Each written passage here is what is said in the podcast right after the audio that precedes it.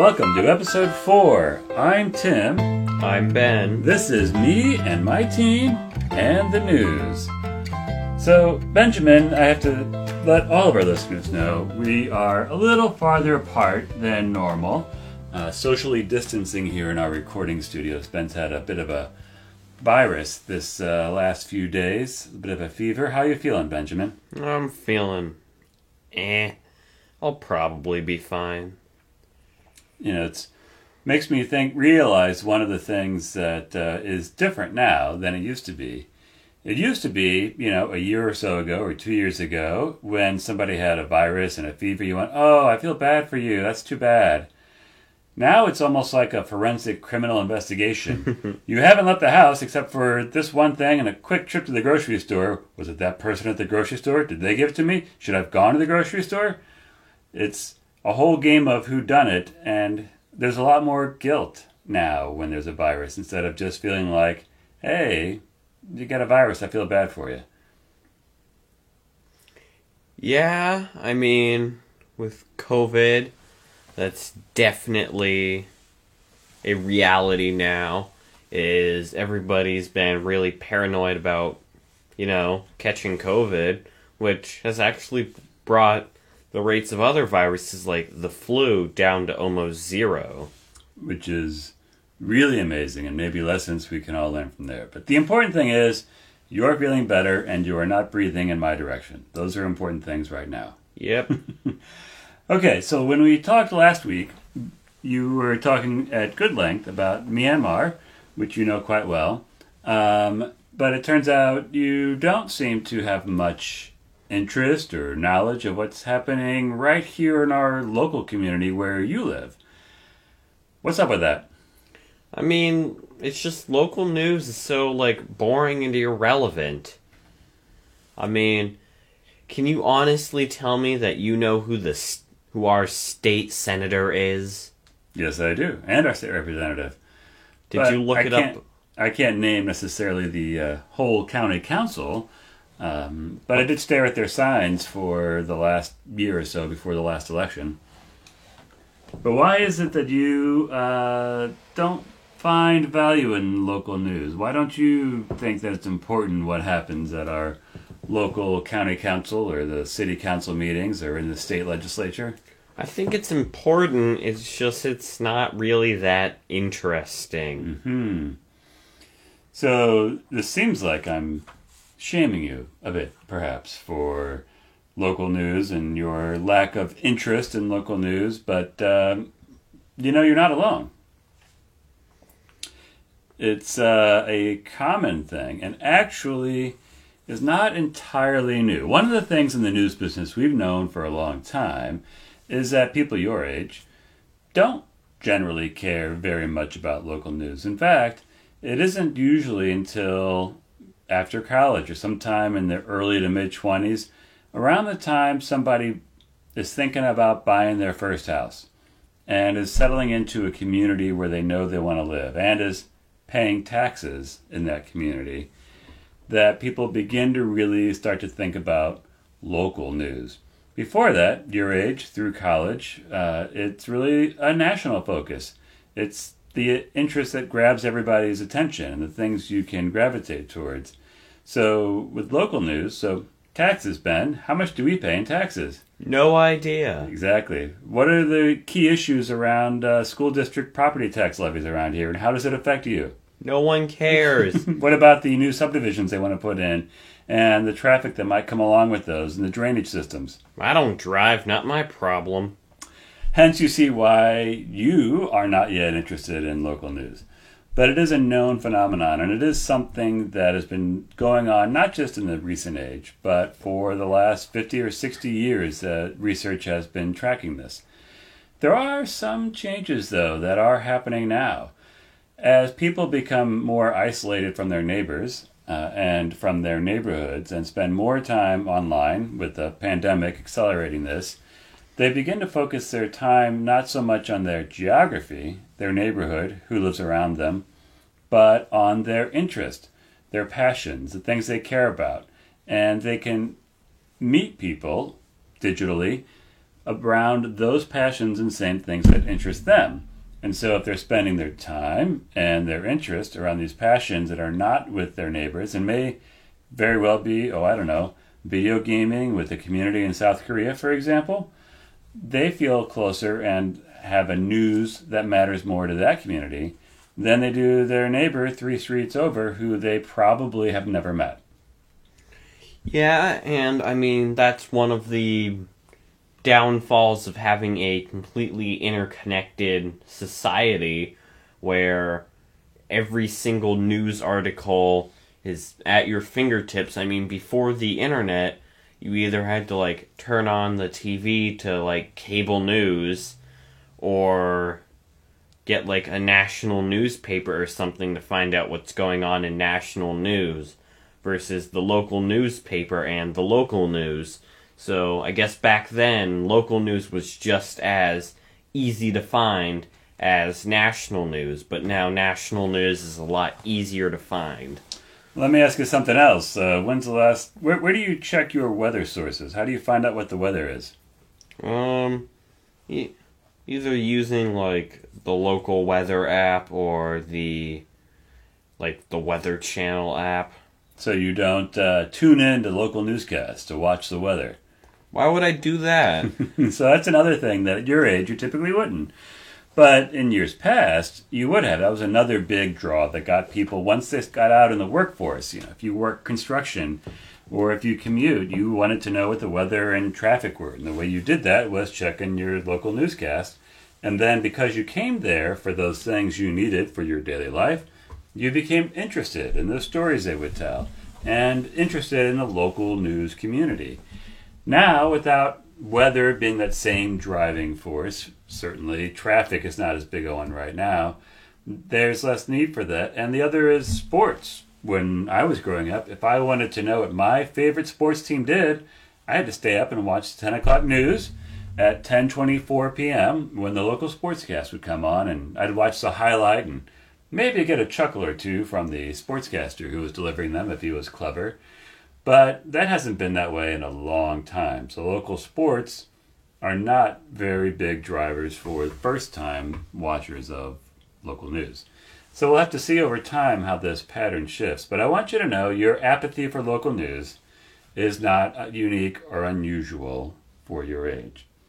Your insistence that newspapers, however, are going away is a little over the top for your father having worked in newspapers for some number of years. Just so you know. Well, I don't know if they're necessarily going away. I just think they're becoming more and more impractical because why would I pay for something that I have to wait to get delivered and then I have to walk all the way to the end of the driveway to go pick up when I could just search the local news online if I wanted to find local news?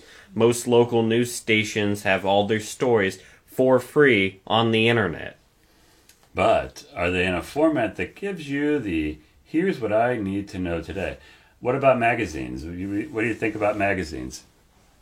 I mean, magazines generally are more specialized towards things. You know, there are science magazines and celebrity magazines. But then again, you could just get all of that information online. I see. So the magazines generally and historically have been interest based, which is brings us back to the topic we were talking about the beginning, the shift in what news people are looking for. But it does also speak to a shift uh, our listeners may have noticed in their local newspapers. A few years ago, local newspapers, like sports for example, were full of game stories. They were full of what happened. Now they assume you know what's happened, so they write different kinds of stories. Stories that either give more context, are more personable about individuals, and spend less time on telling you the facts of things, more time on diving deeper into issues like magazines have always done. It is a shift in media that we have definitely seen the last few years as newspapers transition how they're read and transition their business plan. Many newspapers, for forever, made a lot more money on advertising than they did on subscriptions. That has changed. Many newspapers now make more money from subscriptions than advertisers. And so it's not about getting eyeballs for advertisers. It's about getting the eyeballs for the people who will pay you money to subscribe. And that changes the kind of news that they do. So, I will say, many newspapers have become adept at changing with the times. But it's okay still that you're not a big fan of local news. Someday, when you're out on your own, Lord willing, paying your own mm-hmm. taxes under your own roof, you may begin to care about the tax rates in your community and the roads being paved and whether or not they can support the new subdivision down the street. Yeah, and I mean, there's something weird about local news. I feel like it's a lot more reputable and unbiased than like national news. Why is that? Well, there are a couple of reasons. There are usually only a couple of local news outlets, and the people who work there live locally. So they really put their reputation on the line when they're talking. They don't want to ruin themselves because if they lie or embarrass themselves or do something dumb, their neighbor can tell them about it because they see them.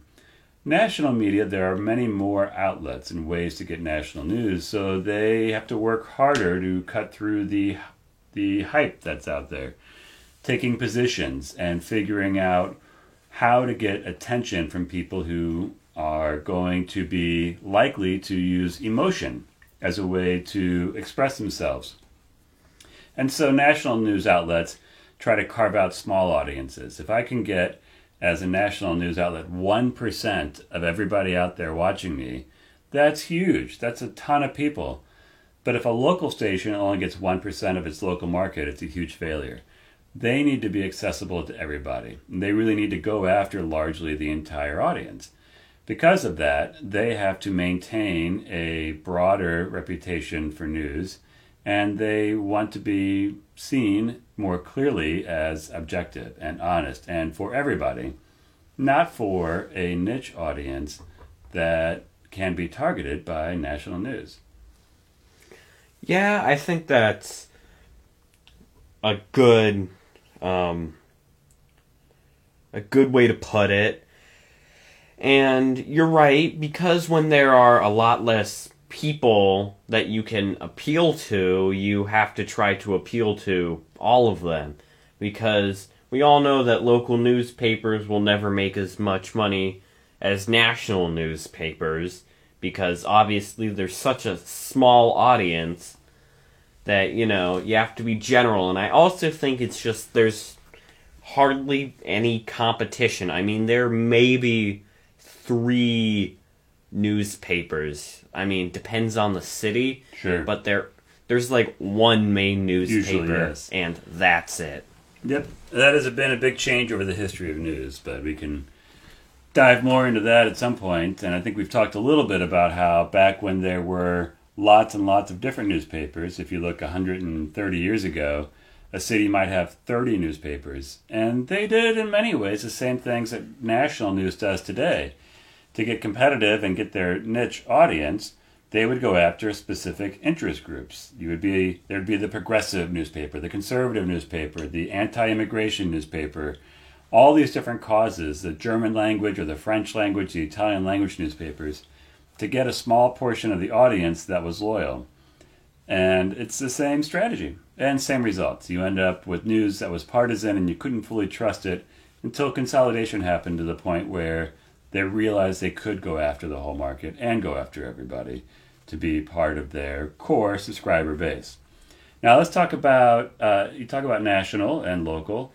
Um, how many governors do you think you could name? Uh, a few. I A mean, few, sure.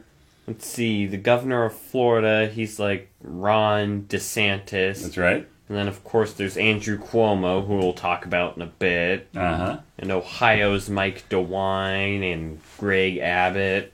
Mm-hmm. And there are a few others that I can't Sure. remember right now. That's okay. This is not a quiz about all 50 governors. The question was more because what happens to get governors into the news? And generally, it's not good things. we don't really hear about, hey, that governor of that state I don't live in is a really good citizen and does a nice job keeping his uh, government machinery running and um, is effective at the budget and all that, right?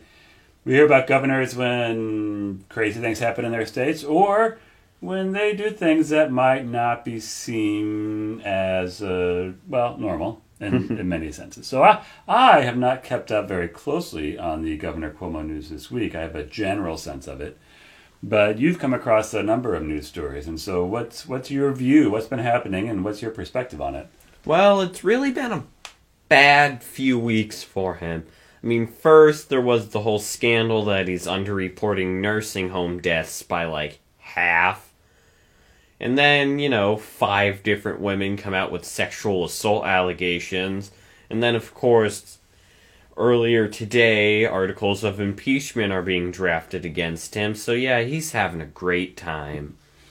But a month or two ago, he was looked at as the hero of New York City and, or New York State in, in many ways, um, single handedly trying to usher them through the crisis. So things can change, but I'm a little more curious from your perspective. You know, I've seen lots of politicians and governments and governors and senators and all kinds of things, but scandals like this are still relatively new to you, right? So, just what's your take on the situation? Well, I don't think he's that great anymore. I mean, two months ago I would have been like, hey, that guy's not a horrible person. And now I'm like, hey, that guy's a horrible person. I mean, the, the undercounting nursing home deaths by itself would have been bad enough. And the sexual assault allegations were kind of just icing on the cake, really. And the problem is he's refused to step down or resign, even though lawmakers on both sides of the aisle are calling for him to resign. So let's just to play devil's advocate on my part here. Um, these allegations by five different women that have all come out recently, um, they are at this point allegations.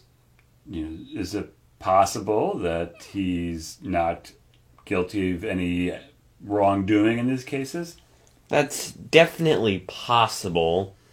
I mean, with the Brett Kavanaugh thing back in 2017, you know, there were allegations against him, but the thing is, that was only one woman for a guy who was a lot more nationally known and the fact that there are five different women who have all claimed that he sexually assaulted or harassed them, that's a bit more credible.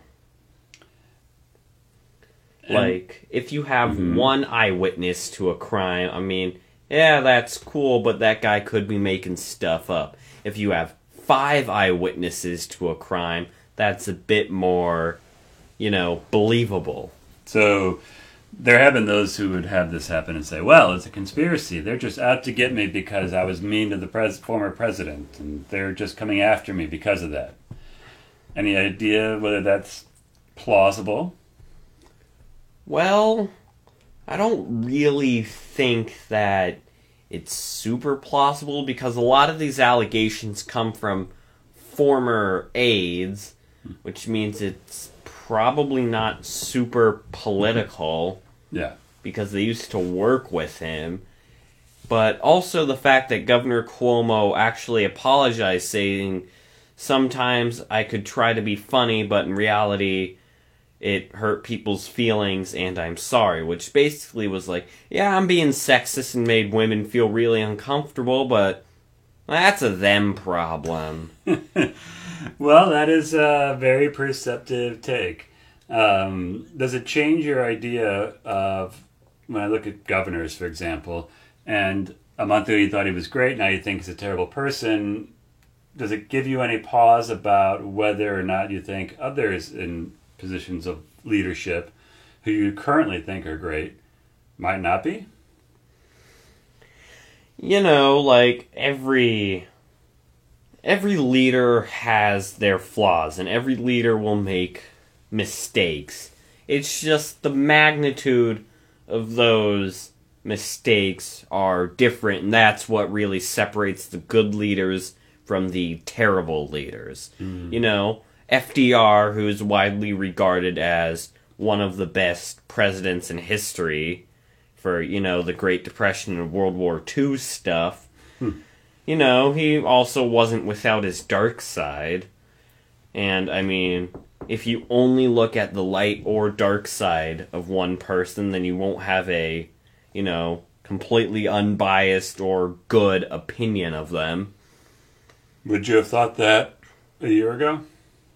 Yeah, I mean, I think I would have. Yeah. Okay.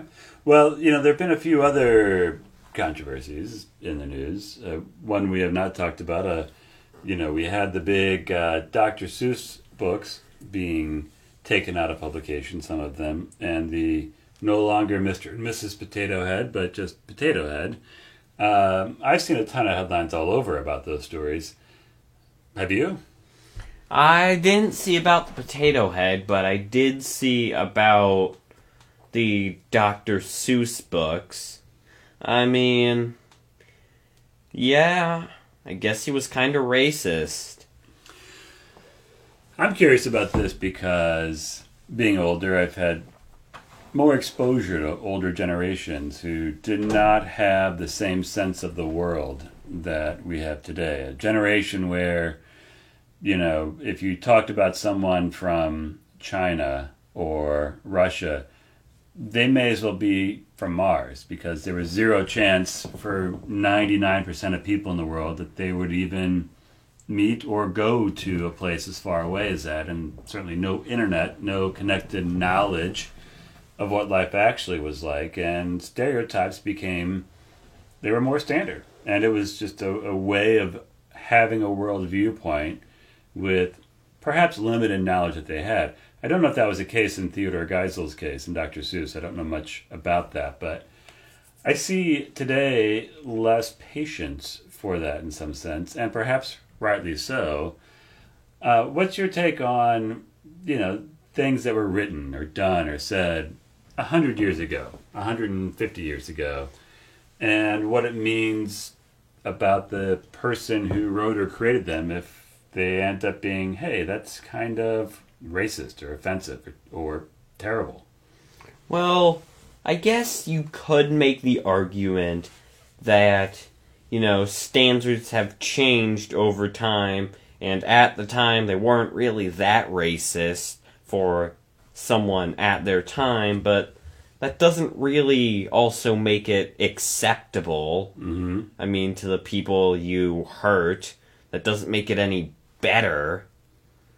Mm-hmm. It's just like, oh yeah, that was a way younger me. Therefore, it's completely fine now. Like that's not how the world works. Well, there are points of people in their lives learning, right, and growing as you become more exposed to the world and more viewpoints.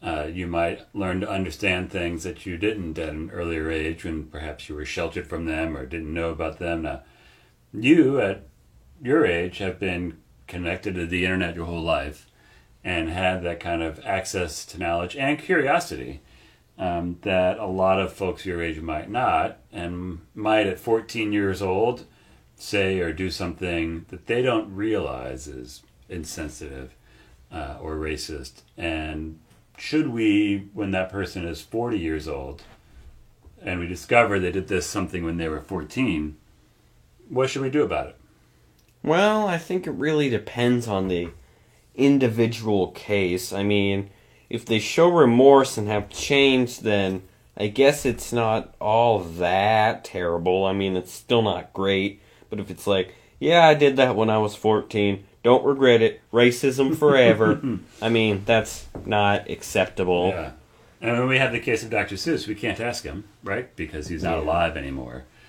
Um, so the publisher did not just get rid of all of Dr. Seuss's books. They chose six of them that they thought were perhaps racist or had unfortunate stereotypes, but kept other books. They didn't just ban all Dr. Seuss. They kept, you know, Oh, the Places You'll Go and The Cat in the Hat. What do you think about that? Does that feel like sort of a split decision to you, or what do you think about that? I mean, not really. I mean, the books that were banned had pretty racist stereotypes to them. Like, why do you have to ban all of the books if only some of them are bad? Because some good can come from a author who also did some bad things. Yeah, I think that's fair to say. When you were younger, did you have any discussions about Mark Twain? Was that something you guys talked about when you were in grade school? Um, I don't think so. That was sort of one of the original book banning things. And the reason in those cases because a couple of the books had words that were particularly considered offensive today, but even at, even at that time might be, though they were in dialect and they were meant to show the reality of the way people were talking. But if you don't have that historical perspective and context, I can certainly see people taking them the wrong way, learning the wrong lessons that might come from those things. Yeah, I think I know what you're talking about. Mark Twain in his books, in his book, you know, Tom Sawyer and Huck Finn, Mm-hmm. there's definitely some racist language, but the book is also set in Missouri or Mississippi, On the Mississippi River in On- Missouri, yes. on the Mississippi River in Missouri, where, you know, back then everyone was racist. And Not everyone, but Eh, a a lot. lot of people, you know. And he's portraying that pretty accurately. And, you know, he shows it as it was. He doesn't mince words, and I don't blame him necessarily for that. He's not being racist, he's shedding light on the issue. And I think you find the morals uh, that come out of those stories are the very opposite of the racist society he was uh, observing and seeing. But let me bring that back to news for a second because I want to get your take on something that just occurred to me. One of the great debates in news is when covering awful news, um, say war, for example, or terrible crashes and things like that. The media generally does not do things like show bodies, sometimes even show coffins, uh, because it would be upsetting to the viewer, but they still talk about the facts. Some people say that because of that decision, people, like say in the United States, who are far from war zones, don't understand or fully comprehend the deadliness and the horror of war, and that if media did show pictures of what happened routinely when there's been uh, chemical weapons used or when a village has been ripped apart by bombs, maybe they would have a different or perhaps more real perspective on war. The flip side, of course, is that you know it may not be psychologically healthy to be exposed to images like that all the time. Um, we've not talked about this before, but I'm curious, just at first impressions, what yours are about that philosophical debate in news. Well, I think it's okay that they should censor some of the really gory stuff. Because imagine if a five year old kid decides to stay up past his bedtime, sneak past his parents, and watch the midnight news, and then all of a sudden it's like, Hi, kids, you want to see a picture of a body? I mean, like, there are images you know these realities that can scar children for life and you can't be too cautious when it comes to mental health like that That's a very excellent point, which is why often the more gruesome scenes are reserved for the late news when hopefully the kids are in bed or they come with warnings. That might be a, a deeper topic we can talk about uh, in the future as well. I also noticed something just in the reporting. I saw some research today that in the first month of the Biden presidency, um, there he there was about one fifth of the coverage of President Biden as there was of the first month of the Trump presidency and President Trump. And in fact, there was less coverage of President Biden than of former President Trump over this past month. I think there are reasons for that. Certainly, the attention that um, the former president has is, is a big part of that, as a celebrity status and whatnot. But any thoughts on on hearing that and what you think it might mean for our media or for our country? well you know donald trump definitely wasn't a conventional politician and he definitely did like to draw attention to himself and Joe Biden doesn't. I mean, it's as simple as that.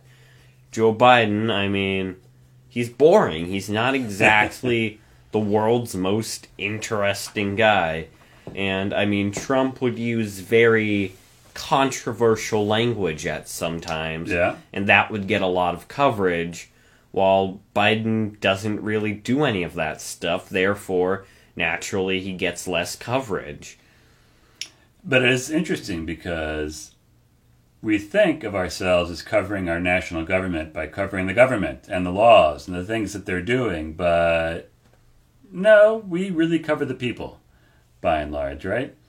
That's one of the, the, the challenges in media is cover the attention, cover the fascinating things, but do we notice that or do we notice, you know, provisions that are being changed in law and the rollback of things that were being done around immigration and oh by the way uh, how many zeros are in 1.9 trillion dollars Uh, I don't know that. Uh, can't think of that on the fly, but you do make a good point. I mean, like, lots of news outlets will cover, you know, what a senator's view is on the bill, but very few will actually go into the details of the bill. You know why? Because the bill is boring as. hey now we have to put a disclaimer on for our uh, our listeners out there oh you know what i'll go back and i'll put a beep in for that young man watch your language Ay, jeez. you never know kids listen to this in the car for pete's sake Kids listen to podcasts about news? Well, when their parents are listening to it and maybe talking to them about it. Anyhow, forgive my son and that beeping. I'm sorry you had to endure uh, that beeping that will be in place there in a moment. But I wanted to say, too, with the boring laws that actually affect our lives, yeah, maybe there is something about what it means to affect us. Maybe the tax rate I pay or the regulations that are placed on my business or some business I see out there, maybe it doesn't actually affect me as much as something that's personally, emotionally interesting. And that is a curious topic I may have to bring up in a future conversation. Well, like many podcasts, we're using Post by Futuri to create, publish, and optimize this episode. Learn more why some of the top brands use Post at futurimedia.com. And we thank Post and the company for the excellent tools they've given us for this podcast and to spread it around. We got a lot of news coming up, I think, this week, and I look forward to what we'll be talking about next week. This has been me and my teen and the news. I'm Tim. I'm Ben, and this is me and my teen and the news. Good night.